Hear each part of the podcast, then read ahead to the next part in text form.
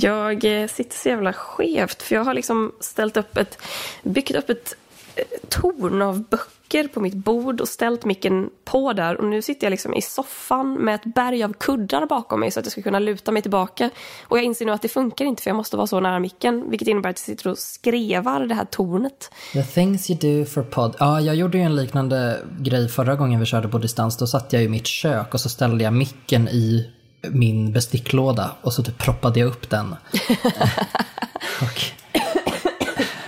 och där har vi elefanten i rummet, Klaras hosta, som, som nu har tagit sig en starkare form och därför eh, inte tillåter oss att eh, kliva in på vår vanliga studio. Jag vill minnas, Gustav, att du sa förra veckan när vi satt här hemma hos mig och poddade att den här veckan kommer låta lite knasigt, ljudet kommer vara inte vad vi vana vid. Men nästa vecka eh, kommer allt vara som vanligt, det lovar vi. Om inte något oväntat händer, gud förbjude. And here we are. Mm, karma tog oss. Jag skulle kunna berätta min coronahistoria eh, om vi klappar igång det här först. Ja, just ja. En, två, tre, Jag var seg, Gud. ta det igen. Ja, visst var du? Jag tror att i mina, i mina hörlurar blev det ännu senare. Det måste ha varit någon fördröjning där. För det var liksom en halv sekund. Jag bara, nej. jag, jag tappade fokus.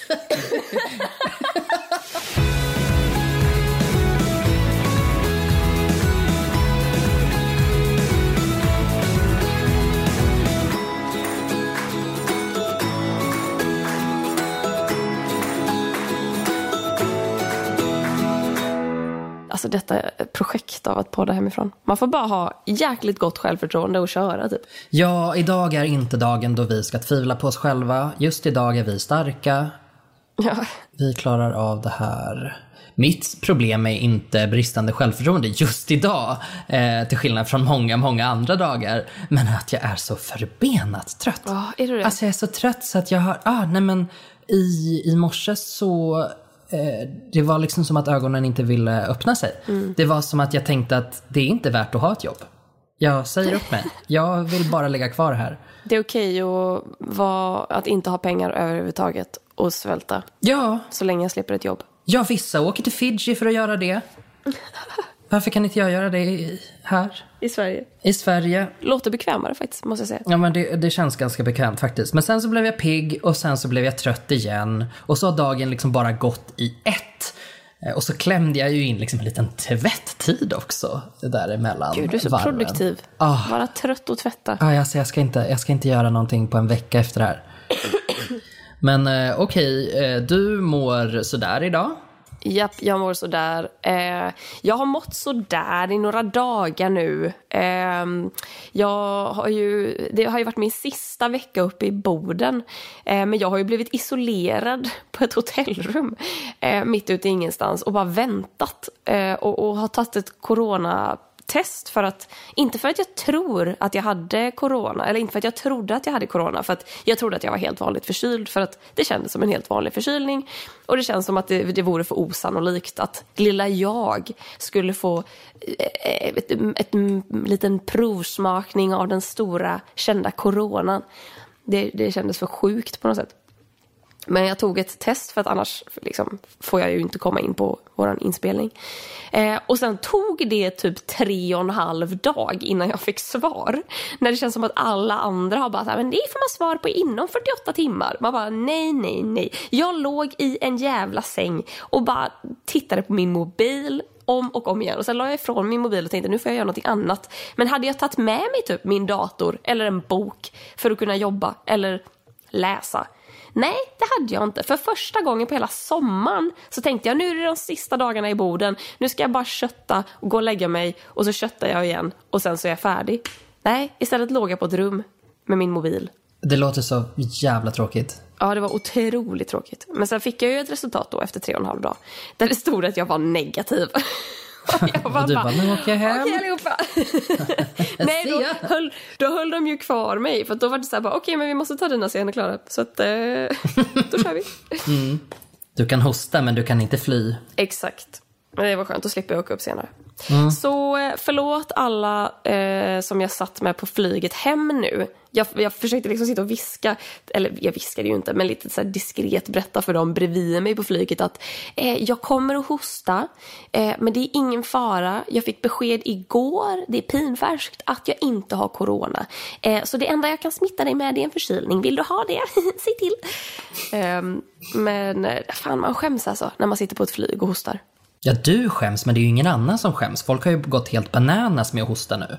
Men Alla andra är ju rädda. Vadå, har folk gått bananas med hosta? Ja, ja, ja, ja, ja. Alltså nu, nu är ju jag tillbaka i kollektivtrafiken, tyvärr ibland i smärre rusningstrafik och eh, folk verkar skita i vilket. Alltså man märker att folk Är ändå tittar sant? sig lite omkring och ser så här, finns det någonstans där jag kan stå som inte är långt ifrån eller som inte är så himla nära alla andra. Men, eh, men folk hostar hela tiden. Det är en helt annan sak än det var eh, i typ mars. Men är folk liksom rädda? För att jag har ju märkt, och det vi pratat om i podden förut, när man har råkat hosta på en offentlig plats och folk liksom vänder sig om med förakt i blicken. Den personen är jag. Ehm, Men ingen annan på bussen. Nej, jo, det är säkert andra också. Men det är väldigt många som, som hostar. Eh, främst män. Ja, Chockerande nog att män fortfarande inte har lärt sig, trots att vi också har tagit upp det här i podden ett flertal gånger. Snälla snubbar, håll för när ni hostar och nyser. Det kan man göra även när det inte är en global pandemi som pågår. Man kan också kväva sina nysningar när det pågår en global pandemi. Det har jag gjort hela tiden. Man kan väl åtminstone anstränga sig för att se lite skamsen ut. Det är ju också en indikator på att så här, jag vet att jag, nu blev det tokigt, förlåt, jag skäms. Jag tar ansvar. Man behöver ju inte sitta där och manspreada och visa att man är king of the world och bara ah, corona, fan har du att säga om det då? Men det kanske är en taktik för att få folk att sätta sig någon annanstans. Så sitt inte nära mig. Jag vill inte ha någon bredvid mig. Så kan det vara, men jag tänker att män är kontaktsökande. De är lite äckliga. De vill liksom prata med en och så de vill att man ska liksom, om de hostar, då kommer någon säga nej, vad håller du på med? De bara ha! Välkomna till denna manshatarpodd. Åh gud. Det är andra avsnittet i rad vi snackar om. Att vi är lite skeptiska mot män. Ja. Eller du, det är du Ja, som snackar om det jag. Vad fan, förra avsnittet satt jag och praisade militärmän. Ja, nej det, det är jag. Alltså, jag har fått på mig några glasögon nu där det enda jag ser är medelålders män som beter sig svinigt. Jag tycker generellt sett inte att de är så unga. De unga verkar ju bli så här, oh gud vad snälla de var som de där med, med knubbsälen eller vad fan det var som de som jagade med kameran. Men, men äldre män. Ja. De, eh, det är, alltså jag vill inte bli en gammal man. Jag hoppas verkligen att jag inte blir en sån. Återstår att se. Jag kanske redan är där. Det här kanske är ett bevis på det, att jag redan är en tjurig gubbe. Men det ska vi inte prata om idag. Nej, precis. För idag ska vi prata om trumvirvel. Bostäder. Bostad, ja bostäder. Jag tänkte jag bara, vilket ord ska man inleda med nu? Bostäder! Woo! Yay, yay, yay, yay. Mm. Kul. Och gud vad gulligt. Åh, Helga, alltså, när jag började så här, wii, wii, wii, hon bara så tittade på mig och la sig på rygg. Det är som att hon Men vän, tolkade det som trodde att jag blev glad att se henne, men det var inte alls. Jaha, som nej det blev du inte. Jag ska ta en bild på henne. Åh, så söt hon är. Och jag oj. älskar Helga. Fuck vad söt hon är just nu. Ja, vi ska, prata om, vi ska prata om bostäder. Vi, eh, vi fick ett mejl om det här för någon vecka sedan. Ja. Där det var någon som bara, kan inte ni berätta lite grann om hur det var för er och flytta hemifrån och eh, typ hur ni ser på bostäder och hur ni tänker på det. Och eh, jag rövade igång ganska mycket hjärnan på det och bara, jag tänker massor! Jag tänker så mycket om bostadsmarknaden och min egen situation så att det är helt fantastiskt. Jag tänker spontant att det låter lite torrt, men jag tror att vi gör det kul, Gustav. För jag tycker inte alls om... Bostäder ger ju mig ångest överhuvudtaget. Jag, jag, jag, gillar ju att bo där jag bor nu och jag har så mycket som jag skulle vilja liksom förbättra i min egen bostadssituation men jag vågar liksom inte sälja för att det gick så bra att hamna här och jag vågar liksom inte chansa på att det skulle gå bra igen. Så vi, har, vi är i två helt olika ändar av ett åsiktsspektra och nu kör vi. En peppspektra, eh, där är vi på lite olika, olika ställen. Ja, men jag tycker vi, vi, vi börjar från början med en liten recap. Hur såg det ut när du flyttade hemifrån? Var hamnade du då? Jag var 19 år, jag flyttade till Stockholm för att bo där i ett par månader. Ehm, för att jobba med en tv-serie. Och sen visste jag inte riktigt vad planen var men förmodligen flytta hem eller till Göteborg dit jag egentligen ville. Men då bodde jag vid eh, Nytorget på Södermalm Ehm, på en, eller en, en bit norrut från Nytorget. Så det var en skitgrym adress för er som kan Stockholm. Eh, för er som inte kan Stockholm så eh, Södermalm är bara allmänt mysigt, tycker jag och Gustav. eh, där lyckades jag hamna, men det var bara för att de som jag jobbade med hade lovat att de skulle hyra en lägenhet åt mig så att jag skulle kunna komma upp och jobba. Men sen hittade de ingen lägenhet för att typ alla hade bostadsrätter eller hus i fucking Bromma, vad fan vet jag. Och eh, missbedömde väl andrahandsmarknaden rejält. eh, och då fick jag låna en lägenhet eh, av en jag jobbade med eftersom hon skulle på semester liksom. Så där bodde jag i två månader och levde det ljuva söderlivet. Det är en ganska bra början ändå. Stark start. Ja, det är det. Nej, vet du, egentligen tvärtom. Det är ju en stark start, men det är ju en fruktansvärd start om du sen ska öppna upp ögonen för hur bostadsmarknaden egentligen ser ut i Stockholm. ja, och titta på det med lite, lite nyktra ögon och se, jaha, så här mycket kostar det att bo på Södermalm. Södermalm är ju det mest eh, overpriced området i Stockholm skulle jag säga. Alltså det, det är ju få områden som kostar så mycket för så lite kvadratmeter. Ja. Men är inte det, alltså rent alltså faktamässigt är det väl Vasastan som är dyrast? Ja men så kan det vara. Så kan det vara. Jag tror jag att tror jag är nog lite präglad av vad jag tycker är. Alltså jag ja. tycker att Vasastan du tycker mer... att Söder är dyrast. Och ja, jag tycker det. det. Nej men jag kan tycka att, att det är mest upplåsta priser här. Där jag kan tycka att ja. i Vasastan så får man eh, helt andra lägenheter för pengarna som jag tycker är mer legitimt att betala mycket för. Men det är ju min egen preferens liksom. Det är ju helt sjukt att det kostar så mycket överallt. Ja men i Vasastan kan du liksom få en sekelskifteslägenhet i andra hand för röva mycket pengar. Mm. Och för typ nästan lika, nästan lika mycket röva mycket pengar på Söder så kan du få något jävla nedgånget knarkarkvarter i någon bortglömd eh, liten tegelstensbyggnad eh, typ. Ja, första gången jag flyttade hemifrån var, då flyttade jag in till Uppsala och bodde med min syster i några år. Men sen så när jag började plugga och kom in till Stockholm så flyttade jag runt lite grann i väntan på att få ett studentrum. Och min första liksom Um, min första bostad är verkligen att ta i på Södermalm. Då eh, blev jag inneboende hos en kvinna som bodde i jättelitet och jag betalade x antal tusen för två kvadratmeter och ett skynke för. det var min första smak på Stockholms eh, bostadsmarknad. Där bodde jag några månader tills jag inte klarade av det längre. Och som tur är så fick jag ett studentboende istället. Men eh, det var... Har du varit inneboende någon gång? Ja, och det var mitt andra boende. För att efter det här första då så flyttade jag hem, eller min mamma, hur, hur var det nu? Skitsamma, jag var ute och reste med min familj för att någon fyllde 50. Det kan ha varit pappa. Um, och sen så åkte jag tillbaka för att liksom komplettera grejer till det vi filmade under sommaren. Och sen så bara blev jag kvar och då behövde jag någonstans att bo. Och då hamnade jag inneboende hos en kvinna på Odengatan som är då Vasastan. Och det här är då så sjukt för att hon bodde alltså ensam i en femma. Och det var en stor femma. Det var liksom, ett av rummen var ett bibliotek till exempel. Och det, jag tror att det biblioteket var ja, typ nästan lika stort som hela min lägenhet idag. Och det var bara böcker längs med alla väggar och det var så här två stora skinnfåtöljer och det var jättefint. Och sen så ett annat rum var liksom så här vardagsrum, men det var så här piano och stor soffa och stora bokhyllor och grejer.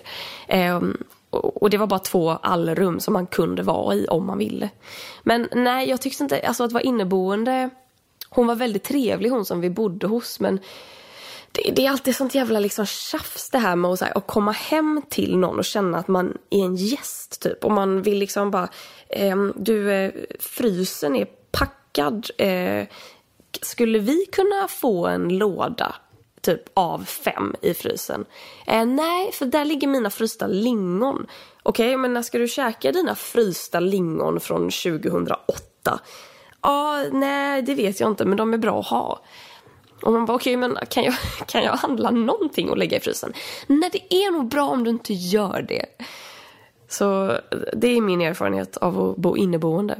Det är där det blir så himla förnedrande att vara inneboende. Jag har varit det i några varv hos olika personer och alla har väl varit varierande grader av, av trevliga och snälla. Men man märker ju att man är där på nåder. Ja, verkligen. Det, alltså att det är en annan människa som är första prio i det hemmet och det är de som kan bestämma hur mycket utrymme i frysen som du har. Eh, vilket är en jättebidragande faktor till att jag tyckte, alltså jag tycker inte alls om att vara inneboende. Det, det är liksom, jag känner mig helt, uh, gud, det funkar inte med min personlighetstyp liksom. Jag, vill, jag har kontrollbehov, jag vill bestämma själv. Ja. Jag har en fördom också om människor som tar in inneboende och det är att alla är lite skumma.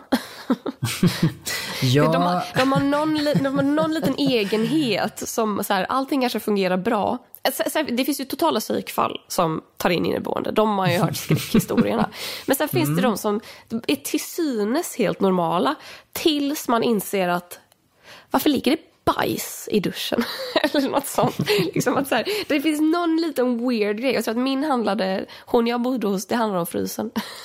Det var hennes lingon som var grejen. Inte, frysen var hennes, ja. egen, det var hennes egendom, man fick inte gå in där och rota. Senaste gången jag flyttade in till Stockholm, det är fem år sedan jag flyttade hit nu, och liksom bosatte mig permanent efter några år då jag hade bott i London, vidrig standard, hade bott i Västerås, ganska bra standard, eh, kommer till Stockholm och måste åka på sån här fruktansvärd audition-turné för att bli inneboende. Så jag måste liksom åka hem till alla de här superläskiga människorna Eh, där eh, jag tror att mitt värsta exempel var när jag kom till något som var ett, ett ruckel liksom, det, och jag skulle betala ganska mycket pengar för det. Där det var ganska mycket gemensamma ytor och så skickade den här hyresvärden ett mail till mig och sa att här är en pdf på reglerna som finns i det här huset. Och då så var det typ fem sidor med regler där ibland hur och när jag skulle tvätta händerna. Va? Och märk väl då att det här var långt innan Miss Rona kom till stan. Det här var alltså fem år sedan och det var bara för att jag vet inte, hon ville bestämma det. Du har alltså bott inneboende hos min mamma? Ja, ja, nej men jag, jag tackade inte nej, eller jag tackade inte nej till det. Jag tackade inte ja till det. Eh, jag tackade ett, ett rungande nej för att det tyckte jag var otroligt obagligt. Jag var också ja, på verkligen. audition hos eh, hos en, en tant i Vasastan som bodde i en alldeles för stor lägenhet för eh, att hon egentligen skulle ha råd med den. Eh, så det var liksom lite... Man märkte redan i det första telefonsamtalet att det här är någonting som inte riktigt stämmer här. Hon var liksom, hon pratade ganska tyst och så, och så var det liksom, det var väldigt specifikt vilken tid och dag det skulle vara och så, och så eh, sa så sa hon att jag inte fick prata med någon när jag kom till lägenheten. Så när jag kom till huset så fick jag liksom inte prata med någon av grannarna. Eh, det var väldigt viktigt att jag väntade ja, det på var att lite hon hush, in. Hush. Japp, det var lite hush hush. Aj, aj, aj. Du fick Japp. inte riktigt bo där. Det fick jag absolut inte och inte heller de andra tre ungdomarna som redan bodde där. Helvete. I hennes gigantiska, eh, fantastiskt vackra lägenhet i Vasastan. Oj, oj, oj. Den här kvinnan blev så arg på mig för att en granne hade, det var jättekallt ute, eh, och en granne hade bara, men herregud, eh, kom in, jag släpper in dig liksom i porten. Mm. Och jag bara, ja men jag följer väl med då liksom. Tack för att jag inte behöver frysa ihjäl. Ah, jag blev jätteglad för det. Det var ju jättehärligt. Eh, utan den människan hade jag inte suttit här idag. Men kvinnan blev jättearg på det. Eh, och det var också en sån där, uff, då man bara kände att uh, jag, inte, jag, inte, jag skulle aldrig kunna vara självständig i ett sånt hem. Nej. Det är inte jag som bestämmer någonting. Jag var på en riktigt märklig visning också, apropå det här med att gå på audition. Eh, där jag och mitt ex då skulle, vi letade lägenhet och vi var ute på Lidingö av alla ställen. Liksom. Eh, vi var väl överallt och, och tittade. Men eh, för att vi hade hittat på jag tror att vi hade annonserat oss själva på Blocket och en kvinna hörde av sig och bara hej jag bor i en villa på Lidingö. Ehm, jag hyr ut min eh, källarvåning. Ehm, och eh, att det är liksom som en sluttande trädgård så att dörren eh, huvudingången är liksom på markplan och så är källarvåningen en trappa ner men det finns en gång in via markplan där med eftersom trädgården är så sluttande. Får jag, får jag stoppa dig en sekund där? Ja. Är det här ditt avsnitt i Solsidan? eh, nej, skulle kunna vara. Alltså typ. Eh, och grejen var väl då att vi tyckte det här lät helt jävla toppen. Eh, för att det skulle vara hela liksom källarvåningen och det fanns liksom separat ingång och vi var ju bara, men gud vi måste åka och kolla. Så vi tackade ja till att komma och kolla märker ganska direkt då när vi ska in i det här huset att vi hittar inte riktigt vart man går in då till bottenplan. Och, och, och så knackar vi på på huvudingången och hon som öppnar blir nästan lite stött att vi har knackat på där och inte där nere. Så hon leder oss runt och, och, det är helt igenväxt. Det är liksom en trädgård som är en djungel som vi måste liksom gå igenom. Så här högt gräs och det är buskar som är helt otämjda och liksom vissna träd och blommor. Och vi bara så oh shit, vi hade aldrig hittat det här för att vi fattade liksom inte hur man skulle komma in. Så vi går igenom där och inser att dörren in till källarplan, det är en helt vanlig altandörr. Det vill säga en glasruta liksom med ett handtag som liksom går att vrida upp och så går det att vrida ner och när det är uppe kan du liksom öppna dörren. Du, jag tror du vet hur jag tänker, så här, lite plasthandtag typ. Mm. Och det är väl det första man tänker, att så här, det där ser inte safe ut ifall det skulle bli inbrott, då är det ju den här vägen de kommer ta. Nåväl, vi går in. Det är jättelågt i tak. Eh, och jag är ju kort och mitt ex var också kort men hon som visade oss fick nästan så böja lite på nacken. För det var verkligen, eh, man hoppar inte utan då slår du huvudet i taket. Och, och, och, det första som händer är att man kommer in i ett kök. Och eh, bredvid kylskåpet står en dusch. Och vi frågar varför står det en dusch här? Och hon tittar på oss som att hon inte förstår frågan. Och hon säger ja, för att ni ska kunna duscha. Eh, och vi bara, varför står inte duschen i badrummet? Och hon var bara så här, den får inte plats där. Och vi bara, okej, okay, nej, okej, okay, ja men eh, jättebra, toppen. Och så kommer vi in till Eh, ett sovrum och det är så här, ja det är väl helt okej okay, liksom, men det är så jävla lågt i tak och det är så stora liksom altanfönster, så här panoramafönster liksom ut på den här lilla djungeluteplatsen och vi bara, det här är så jävla creepy liksom, man kan ju se rakt ut och rakt in. Och sen så går vi vidare eh, och, och genom en liten gång då och i den här gången finns en dörr Eh, för att gången leder till våran toalett och tvättstuga i ett då. Det är bara det att den här tvättstugan hör till huset. Och, och vi får väl bruka den, men hon var bara så här, men vi kommer ju komma ner och tvätta. Och vi var bara så här, jaha, på, på toalett, alltså vår toalett alltså. Ja, så det är ju bra, den, den behöver ju vi ha tillgång till. Och vi bara okej. Okay. Eh, och då var också grejen med den här dörren att den kunde låsas. Så vi kunde inte komma upp, men de kunde låsa upp den och komma ner. Mm. Och vi Visst. var bara, mm. Och så ville hon ha, jag tror att hon ville ha så här 11 000 i månaden för det. Så vi liksom tittade på, och då var hon bara så att hon tittade på oss och bara, ja, ah, vill ni ha det eller inte? Och vi bara tittade på varandra och bara, alltså, vi behöver nog prata om det här. För jag visste ju inte så här, ifall att han skulle tycka att det var en jättebra idé. Jag kände ju bara, fly, spring härifrån fort som fan, jag vill absolut inte ha det här. Men man vet ju aldrig, man vill ju vara lite ödmjuk inför sin partner liksom. Och hon, var bara, hon tittade på oss och vi bara, ah, vi skulle nog behöva prata om det. Och hon bara så här, ah, nej för vill ni inte ha det då vill jag fan att ni säger det nu. För det är så jävla många som har varit här och ingen vill ha det. Och vi bara, nej. Ja, vi, vi måste ju prata med varandra. Och hon bara, ja, för vill ni inte ha det så måste ni säga det nu. Och vi bara, vi återkommer. Så vi liksom tackade och gick och satte oss på bussen. Och så i samma sekund som vi liksom har gått på bussen så frågade jag bara, vad tyckte du? Och han bara, aldrig i livet. Och jag bara, okej, skönt. Då mejlar vi. Och sen fick vi ett så jävla argt mejl tillbaka där hon bara så här, jag sa ju till er att ni skulle säga det direkt. Här har jag slösat min tid, bla bla bla. bla. Och vi bara, åh herregud, vad är det här för weirdo? Jag undrar om hon någonsin fick en inneboende i sin källare. Där kanske man skulle behöva ha ett litet uns av självinsikt. Mm. Ett litet, litet, ett, ett litet frö av det hade suttit fint. Om det är så att människa efter människa efter människa i brinnande bostadsbrist säger tack, men nej tack ja. till det du har att erbjuda. Då kanske det inte är en så bra deal. Jag tycker det är så jävla sjukt också. Mm. Om man sitter på ett hus med en, en, en källarvåning som någon faktiskt kan bo i. Varför, varför ser man inte till att typ en nyanländ får bo där? Varför, varför gör man inte nytta av det? Varför är stockholmare så jävla dryga och vill ha 11 000 för att någon jävla liksom, nyinflyttad karriärist ska ha någonstans att bo typ? För att de kan. Det är så jävla pissigt. Jo, men det är ju ingen som vill ha det. Det är ju helt jävla värdelöst. Vem? Jag tror ingen betalar 11 000 i månaden för det.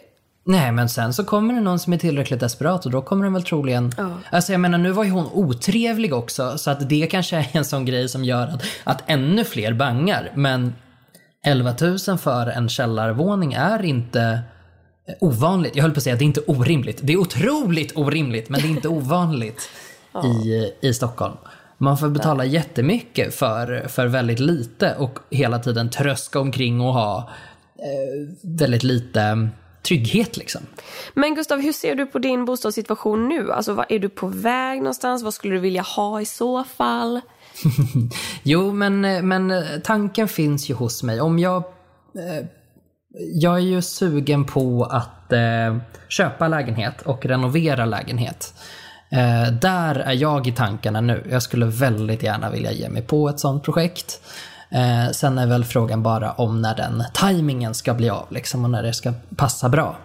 Eh, så så jag, jag letar faktiskt. Eh, och det känns jätteroligt och, och spännande och kul och, och ångestigt och, ehm, och läskigt. Vad är din, eh, din drömlägenhet?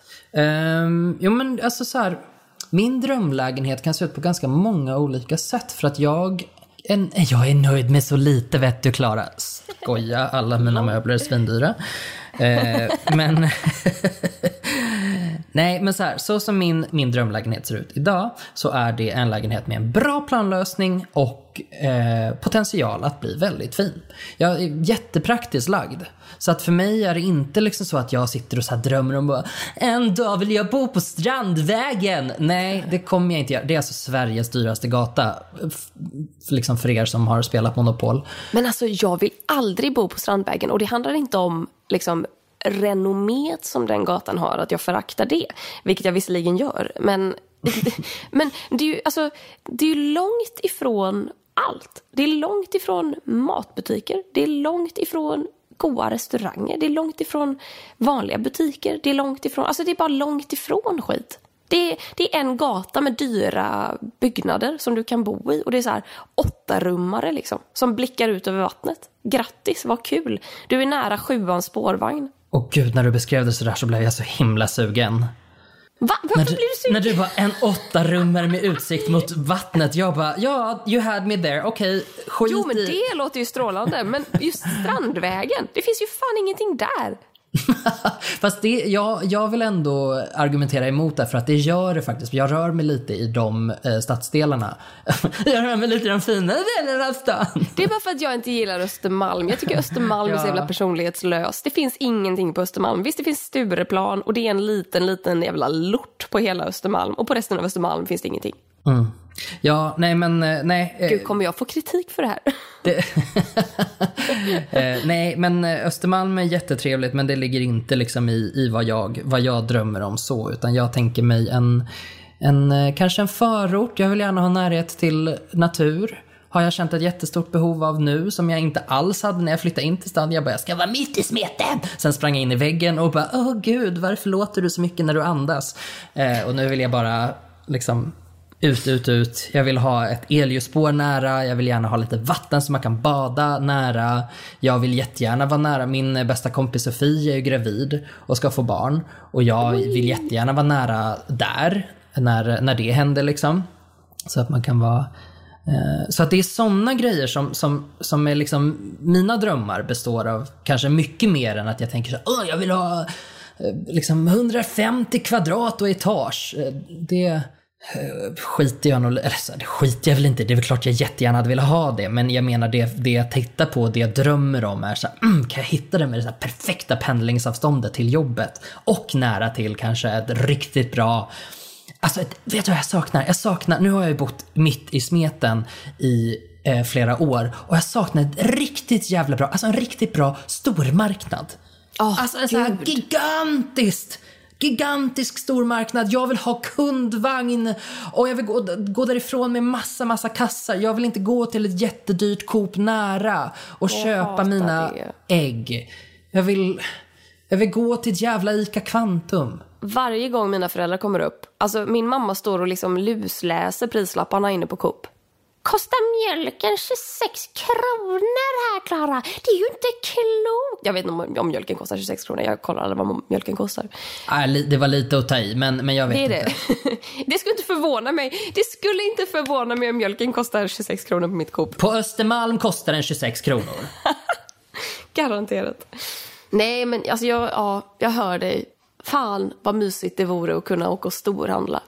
Ja, jag saknar det väldigt mycket. Jag märker att mi- mina, mina drömmar då som, som man hör eh, gällande boende rör sig mycket mer i verkligheten än vad det kanske gjorde när jag var lite yngre.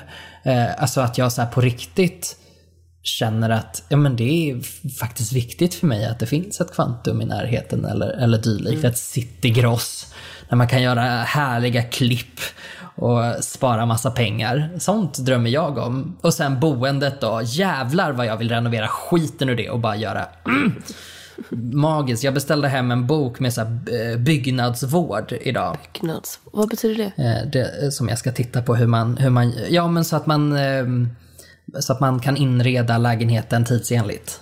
Aha, coolt. Det är jag väldigt sugen på. Hur, men du, du sa, du sa att du sneglar lite åt andra håll men att du är rädd. Kan du berätta lite mer om den här situationen? Nej, men så här, jag älskar mitt boende som det är nu. Jag, jag, jag älskar min lägenhet. Den är helt perfekt. Jag har diskmaskin och badkar. Och den är fin. Och jag trivs så himla bra. Det jag saknar är eh, typ en balkong. Eller bara möjlighet att kunna ja, men typ gå ut utan att behöva gå ut. Liksom. Sen skulle jag vilja bo högre upp i ett hus. För att min utsikt just nu är så himla torftig för att det enda jag ser är huset mitt emot för jag bor ganska långt ner. Ehm, och jag skulle vilja kunna se liksom himlen typ. Och jag vet inte, det är något så konstigt behov som har vuxit fram av att ha tittat ut på ett annat hus väldigt länge. Ehm, och ehm, jag kan också sakna närheten till naturen. Men där är jag splittrad för att å ena sidan Å ena sidan saknar jag verkligen det väldigt mycket och känner ett brinnande behov av att säga jag måste ut i naturen, jag måste bara ta mig ut. Det funkar inte att gå och ta en promenad på Hornsgatan liksom. Det, jag måste se lite skog och, och det blir ett projekt liksom att ta sig ut till djur och natur. Men å andra sidan som frilans så jobbar jag inne i stan och kanske först har ett möte vid nio på, i centrum och sen kanske jag har nästa grej vid tolv på Söder och sen kanske jag är ledig till tre och då kanske jag har ett jättelångt gig till kvällen liksom någon annanstans och att bara kunna bo inne i stan och kunna åka hem emellan är så jäkla tacksamt. Ehm, att inte behöva då sätta sig på pendeln ut till vart man nu bor för att kunna bo nära skogen. Eller behöva typ döda tid på ett café liksom. Um, och jag har ju jag har ju inte körkort och jag pallar inte ta det heller. Så jag vet inte fan, jag är lite kluven. Men jag tänker att så här, om man en dag skaffar familj så kanske det blir en mer relevant fråga. Och då kanske det blir värdare på något sätt att bo utanför. Ja, man måste ju känna sig motiverad, tänker jag. Och jag tycker att det är en sån jävla lyx också att kunna bo på Söder. Alltså jag fattar fan inte hur jag hamnade här. Det är så jävla dyrt. Och så bara, eh, dels så klappar jag mig själv på axeln för att jag har typ sparat pengar i alla år. Och har haft lyxen att kunna spara pengar och kunde till slut köpa en lägenhet. Fy fan vad sjukt. Men, och då blir det också att säga, jag vågar inte sälja för jag kommer ju, jag kommer ju fan aldrig ha råd att flytta tillbaka. Bland dina kompisar runt omkring dig, hur ser det ut där? Har folk bostadsrätter eller bor de i hyresrätter? Bor de i andra hand? Var, är liksom, var befinner sig folk där? Eh, det är allt möjligt, men mestadels hyresrätt. Eh, andra hand. I mina kretsar så har folk köpt bostadsrätter i några år. Eh, men det, det har varit så himla svårt och liksom jämföra sig med dem för att det är många av mina kompisar som har helt andra förutsättningar än jag. Där föräldrar har kunnat hjälpa till, där man har fått ett arv efter någon som har gått bort. Eh, en handfull som har liksom sparat ihop till en lägenhet själva, men då kan det bero på att man är liksom ovanligt framgångsrik. Ja, jag tänker väl att du är ett exempel på en sån, liksom, som sagt, jag kan inte jämföra mig med dig eh, som liksom jobbar inom media och är framgångsrik. Liksom. Där har man så himla olika förutsättningar. Eh, och det har jag tyckt har varit så himla eh, konst eller det, det är typiskt sån grej som jag har känt väldigt mycket press på mig. Att jag, att jag tycker att jag borde ha kunnat köpa lägenhet tidigare. Eh, kände liksom ganska snabbt på att så här, oh, det här, alla andra gör ju det och då spelar det ingen roll att jag vet att alla andra har fått ett arv eller mm. eh, lyckas liksom få, få hjälp av, av eh, föräldrar. Eh, för det låter liksom som det låter väldigt ofta som att folk bara lyckas köpa en bostadsrätt fast jag tror att det är så otroligt ovanligt att man gör det. Och sen så är hela bostadsmarknaden liksom, den är ju gjord för folk med pengar. Om du har mycket pengar när du köper en lägenhet så behöver inte du amortera lika mycket på den. Alltså du behöver inte, göra, du behöver inte betala av lika mycket på det som någon som inte har lika mycket pengar. Så att där blir det liksom ett bak, det blir bakvänt alltihopa. Det är samma sak med uthyrning också.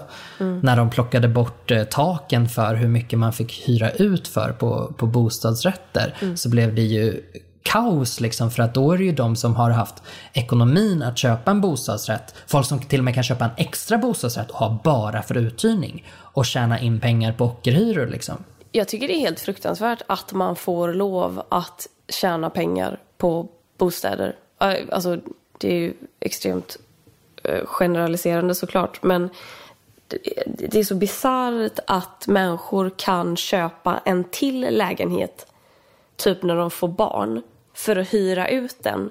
Så att de kan liksom åka till jävla Teneriffa för de pengarna. Eller vart nu rika människor åker, för fan vet jag. och sen när ungen är 18 liksom, och vill flytta hemifrån så bara finns det en lägenhet där. Mm. Där eh, lånet är liksom avbetalt för att någon har bott där och hjälpt till att betala av det lånet. Alltså det är så sinnessjukt hur vi tillåter det när det råder bostadsbrist över hela landet. Ja, det känns jättemärkligt. Eh, verkligen. Det, en, en regel som jag tycker är väldigt konstig också är att man, eh, man får spekulera i nyproduktioner. För det är ett mm. sätt för folk att komma in på bostadsmarknaden är att köpa nyproduktioner för att då har du ett fast pris. Du slipper budgivning, vilket brukar vara där lägenhetspriserna spårar iväg. Liksom. En nyproduktion, då är det fast pris och så köper du det. Och så. Massa nya vitvaror och allt är liksom förhoppningsvis då toppen. Men det du kan göra då är att du köper en nyproduktion och sen innan du har flyttat in, då får du sälja den med budgivning. Så att då kan du tjäna in ännu mer pengar. Men alltså jag blir tokig. Och det är också sådär, det där är ju ett sätt för folk som har pengar att tjäna mer pengar. Och jag tycker också det, bostad är väl en av de saker, bostad, skola, sjukvård. Man kanske inte ska kunna tjäna pengar på det. Det är bara en idé jag har. Jag tycker också, jag hade inte haft mage att kunna göra sådana grejer. Jag, jag, jag, jag, där hade jag skämts faktiskt. Ja, nej men precis. Eh, men det viktigaste är ju att man kan tjäna pengar va? Det är det som ja. premieras mest i, i samhället. Men ja, eh, nog om det kanske. Ja. Vet inte om du vill säga något mer om dina bostadsdrömmar. Hur ser en drömlägenhet ut för dig? Balkong? Jag tror för, för mig handlar för jag skulle vilja ha hus tror jag. Hus är det Ja, eller mm. radhus kanske. Jag tror jag kommer oh. gå från lägenhet till radhus till hus. Ah. Eh, för jag skulle vilja ha som en egen liten trädgård. Ah. Jag skulle vilja kunna ha en stol i trädgården liksom. Plantera grejer. Um, mm nära naturen. Eh, jävligt fräscht, mysigt, så här, gött. Jag har, just nu har jag ett brunt, så mörkbrunt trägolv som jag älskar. Jag skulle vilja ha ett mörkbrunt trägolv. Eh, och kunna släppa ut katterna i trädgården. Ah. Ja. Och gud, Bob skulle få en sån chock. Ja. Nej, men jag har inte heller krav på det sättet. Alltså det är ju verkligen så att jag tänker på vilken tunnelbanelinje vill jag, är enklast för mig att använda? Mm. Vem, vem, bor på vilka kompisar bor på vilken tunnelbanelinje? Ja. ja, men verkligen. Man vill ha nära till allt, men man vill också vara jävligt långt bort så att man slipper. ja, the story of my life.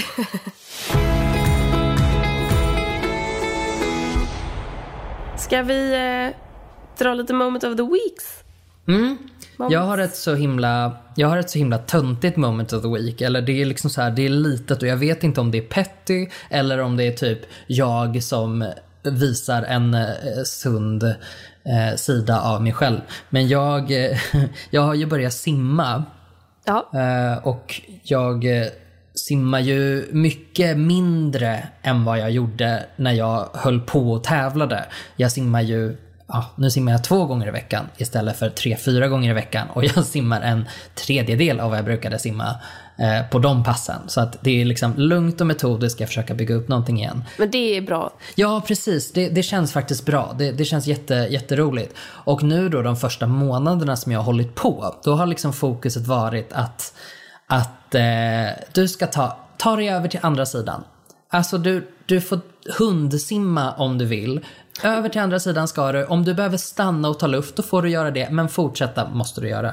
Eh, och så där höll det på ganska, ganska många gånger. Jag fick liksom så här... Det är liksom, kroppen kommer ju ihåg mig som vältränad. Den kommer ju Gud, det är ihåg... den värsta känslan. Ah, det är så När fruktansvärt. man inser att man inte är vad man en gång var. Ja, precis. En spillra av sitt forna jag. Japp. Eh, Men samtidigt då så har, har det börjat nu på senaste tiden vakna till en del i mig av, jag tror att det är att jag inte längre är på gränsen att drunkna varenda gång. Det måste vara en befriande känsla. Det är jättehärligt. Men nu har jag börjat dels styla. Så när jag simmar tillsammans med min pojkvän, då tar jag i lite extra när han är där. och, och sen så märkte jag häromdagen att jag började tävla med personen som simmade på banan bredvid mig.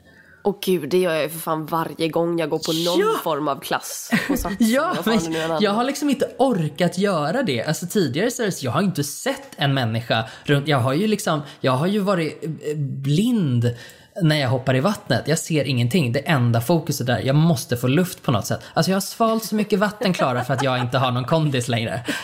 Det är, så, det är så för jag orkar inte vrida mig. Jag orkar inte vrida mig tillräckligt mycket liksom.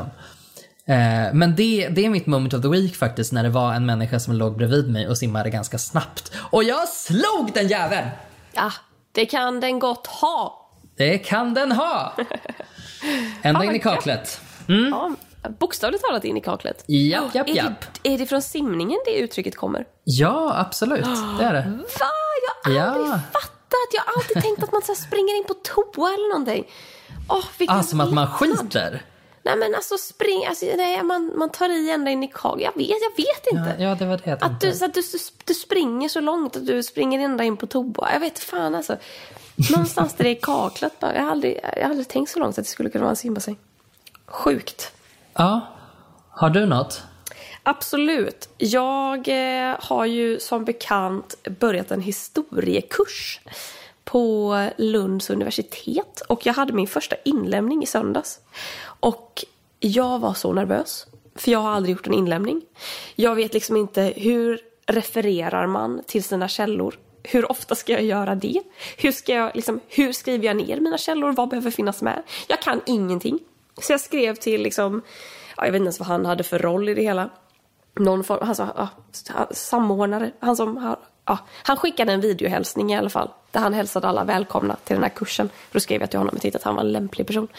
Um, och bara, hej, hur, liksom, vad finns det för regler? Vad ska jag tänka på? Och han var bara, ja det här är ju en fristående kurs så det finns inga regler. Gör lite som du vill, så länge du är konsekvent. Och jag bara, men nej, nej, nej, nej, nej, du förstår inte. Jag har aldrig gjort det här förut. Jag vet inte hur man gör.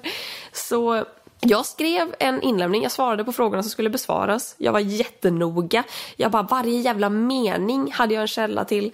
Eh, och så satt jag eh, innan det här skulle skickas in med min tjej och bara gick igenom. Och hon då som har pluggat satt och bara så här, vad är det för källa på det? Vad är det för källa på det? Var någonstans i den här boken säger den personen det? Typ. Eh, och, vi bara, och vi satt liksom i timmar och, och att jag bara satt och typ var, kände som att jag skulle börja gråta liksom för att jag bara, jag har gjort fel. Jag vet inte hur man refererar. Kände mig kass. Och sen så vart jag bara, och så gick vi igenom det hur många gånger som helst och att jag bara, men nu måste jag käll, nu har jag källor på allt. Alla källor är rätt. Vi gick liksom igenom sida för sida i min källhänvisning. Och jag var bara, nej men nu, nu kan jag inte lägga till något mer för att jag orkar inte referera mer och alla mina tecken är slut. Eh, så till slut då, för det var också det, det var liksom en, en kamp mot antalet ord jag fick använda. Eh, för att jag bara skriver jag en källa till så kommer jag överskrida gränsen. Då måste jag ta bort någonting annat liksom. Så till slut då så skickade jag in det och bara, ah, fuck it, det får gå som det går. Jag vet inte. Och sen så fick jag svar, eller typ ett, eh, ett omdöme två dagar senare. Och jag hade fått VG! Nej, gud vad skönt. Jag är ju inte förvånad. Alltså jag menar, en gång pluggis, alltid pluggis. Absolut. Jag vet inte hur man får G. Eh, och det, fan vad det låter kaxigt. Men det är lite, jag vet inte, jag tyckte att, jag tyckte att min, jag tyckte så första delen, första frågan jag fick svara på, ja men det var ett bra svar. Det var omfattande. Andra frågan jag bara, det här är, ja, jag missar allt. Jag, jag gissar. Jag refererar till den och den för att jag tror att det ska vara så här. Och så liksom får jag, svaren är mycket bra med mycket kloka tankar och reflektioner. En välstrukturerad och välskriven text. Uppskattar hur du binder samman texterna i din analys. VG. Jag bara, det är för fan inte klokt. Och så skickade jag i min familjechatt och skrev, jag fick VG på min första uppgift och två stycken gråt-emojis. Och pappa svarar, väl godkänd. Det är väl bra eller? Och min syrra steppar in och svarar Pappa, alltså hon gråter för att hon är glad. för pappa trodde att man kunde få ett MVG. Ja, pappa nej. trodde att det här var inte högsta betyget och tänkte Nej. att det är väl bra Klara? Det är väl bra. Ja. Minnena lever kvar av, av Klara som fick MVG. Nu är du en ständig vg Nu, nu kan jag bara få VG. Hur känns Mm. det här alltså? Ja, men du är del av pöbeln nu. Ja, så är det. Välkommen till, till oss medelmåttor. Men det var mitt moment. Jag tänkte att jag skulle gå in för den här kursen och bara satsa på G. Jag har ju fuckat upp det direkt. Jag vet inte hur jag ska göra. Nu har jag satt ribban. Nu kommer jag inte tillåta mig själv att få ett G på någon annan uppgift. Nej, absolut inte. Herregud. Håll ribban, eh, håll, håll ribban eh, hög. Håll flaggan högt. Ja, precis. ja. Eh, Strunt i allt. Fanan kanske det heter. Håll fanan högt för fan. För fanan. För fanan. Mm. Ja, men nu, nu du Klara, nu tycker jag att det är dags, eh, dags för mig att hälla upp en ny kopp te. Perfekt. Och det kanske dags för dig också att göra det. Mm. Absolut. Massa honung och nässpray. Inte i Massa men i honung och min näsa. nässpray. Åh fy fan vad äckligt. Inte honung i Ja. näsan, honung i teet. Nej men honung och teet blir jättebra. Eh, tack för den här veckan. Tack själv Gustav. Vi hörs igen nästa vecka. Det gör vi. Och Ha det bra alla som har lyssnat. Ja, Ja. precis. ha, det, ha det fint, tack.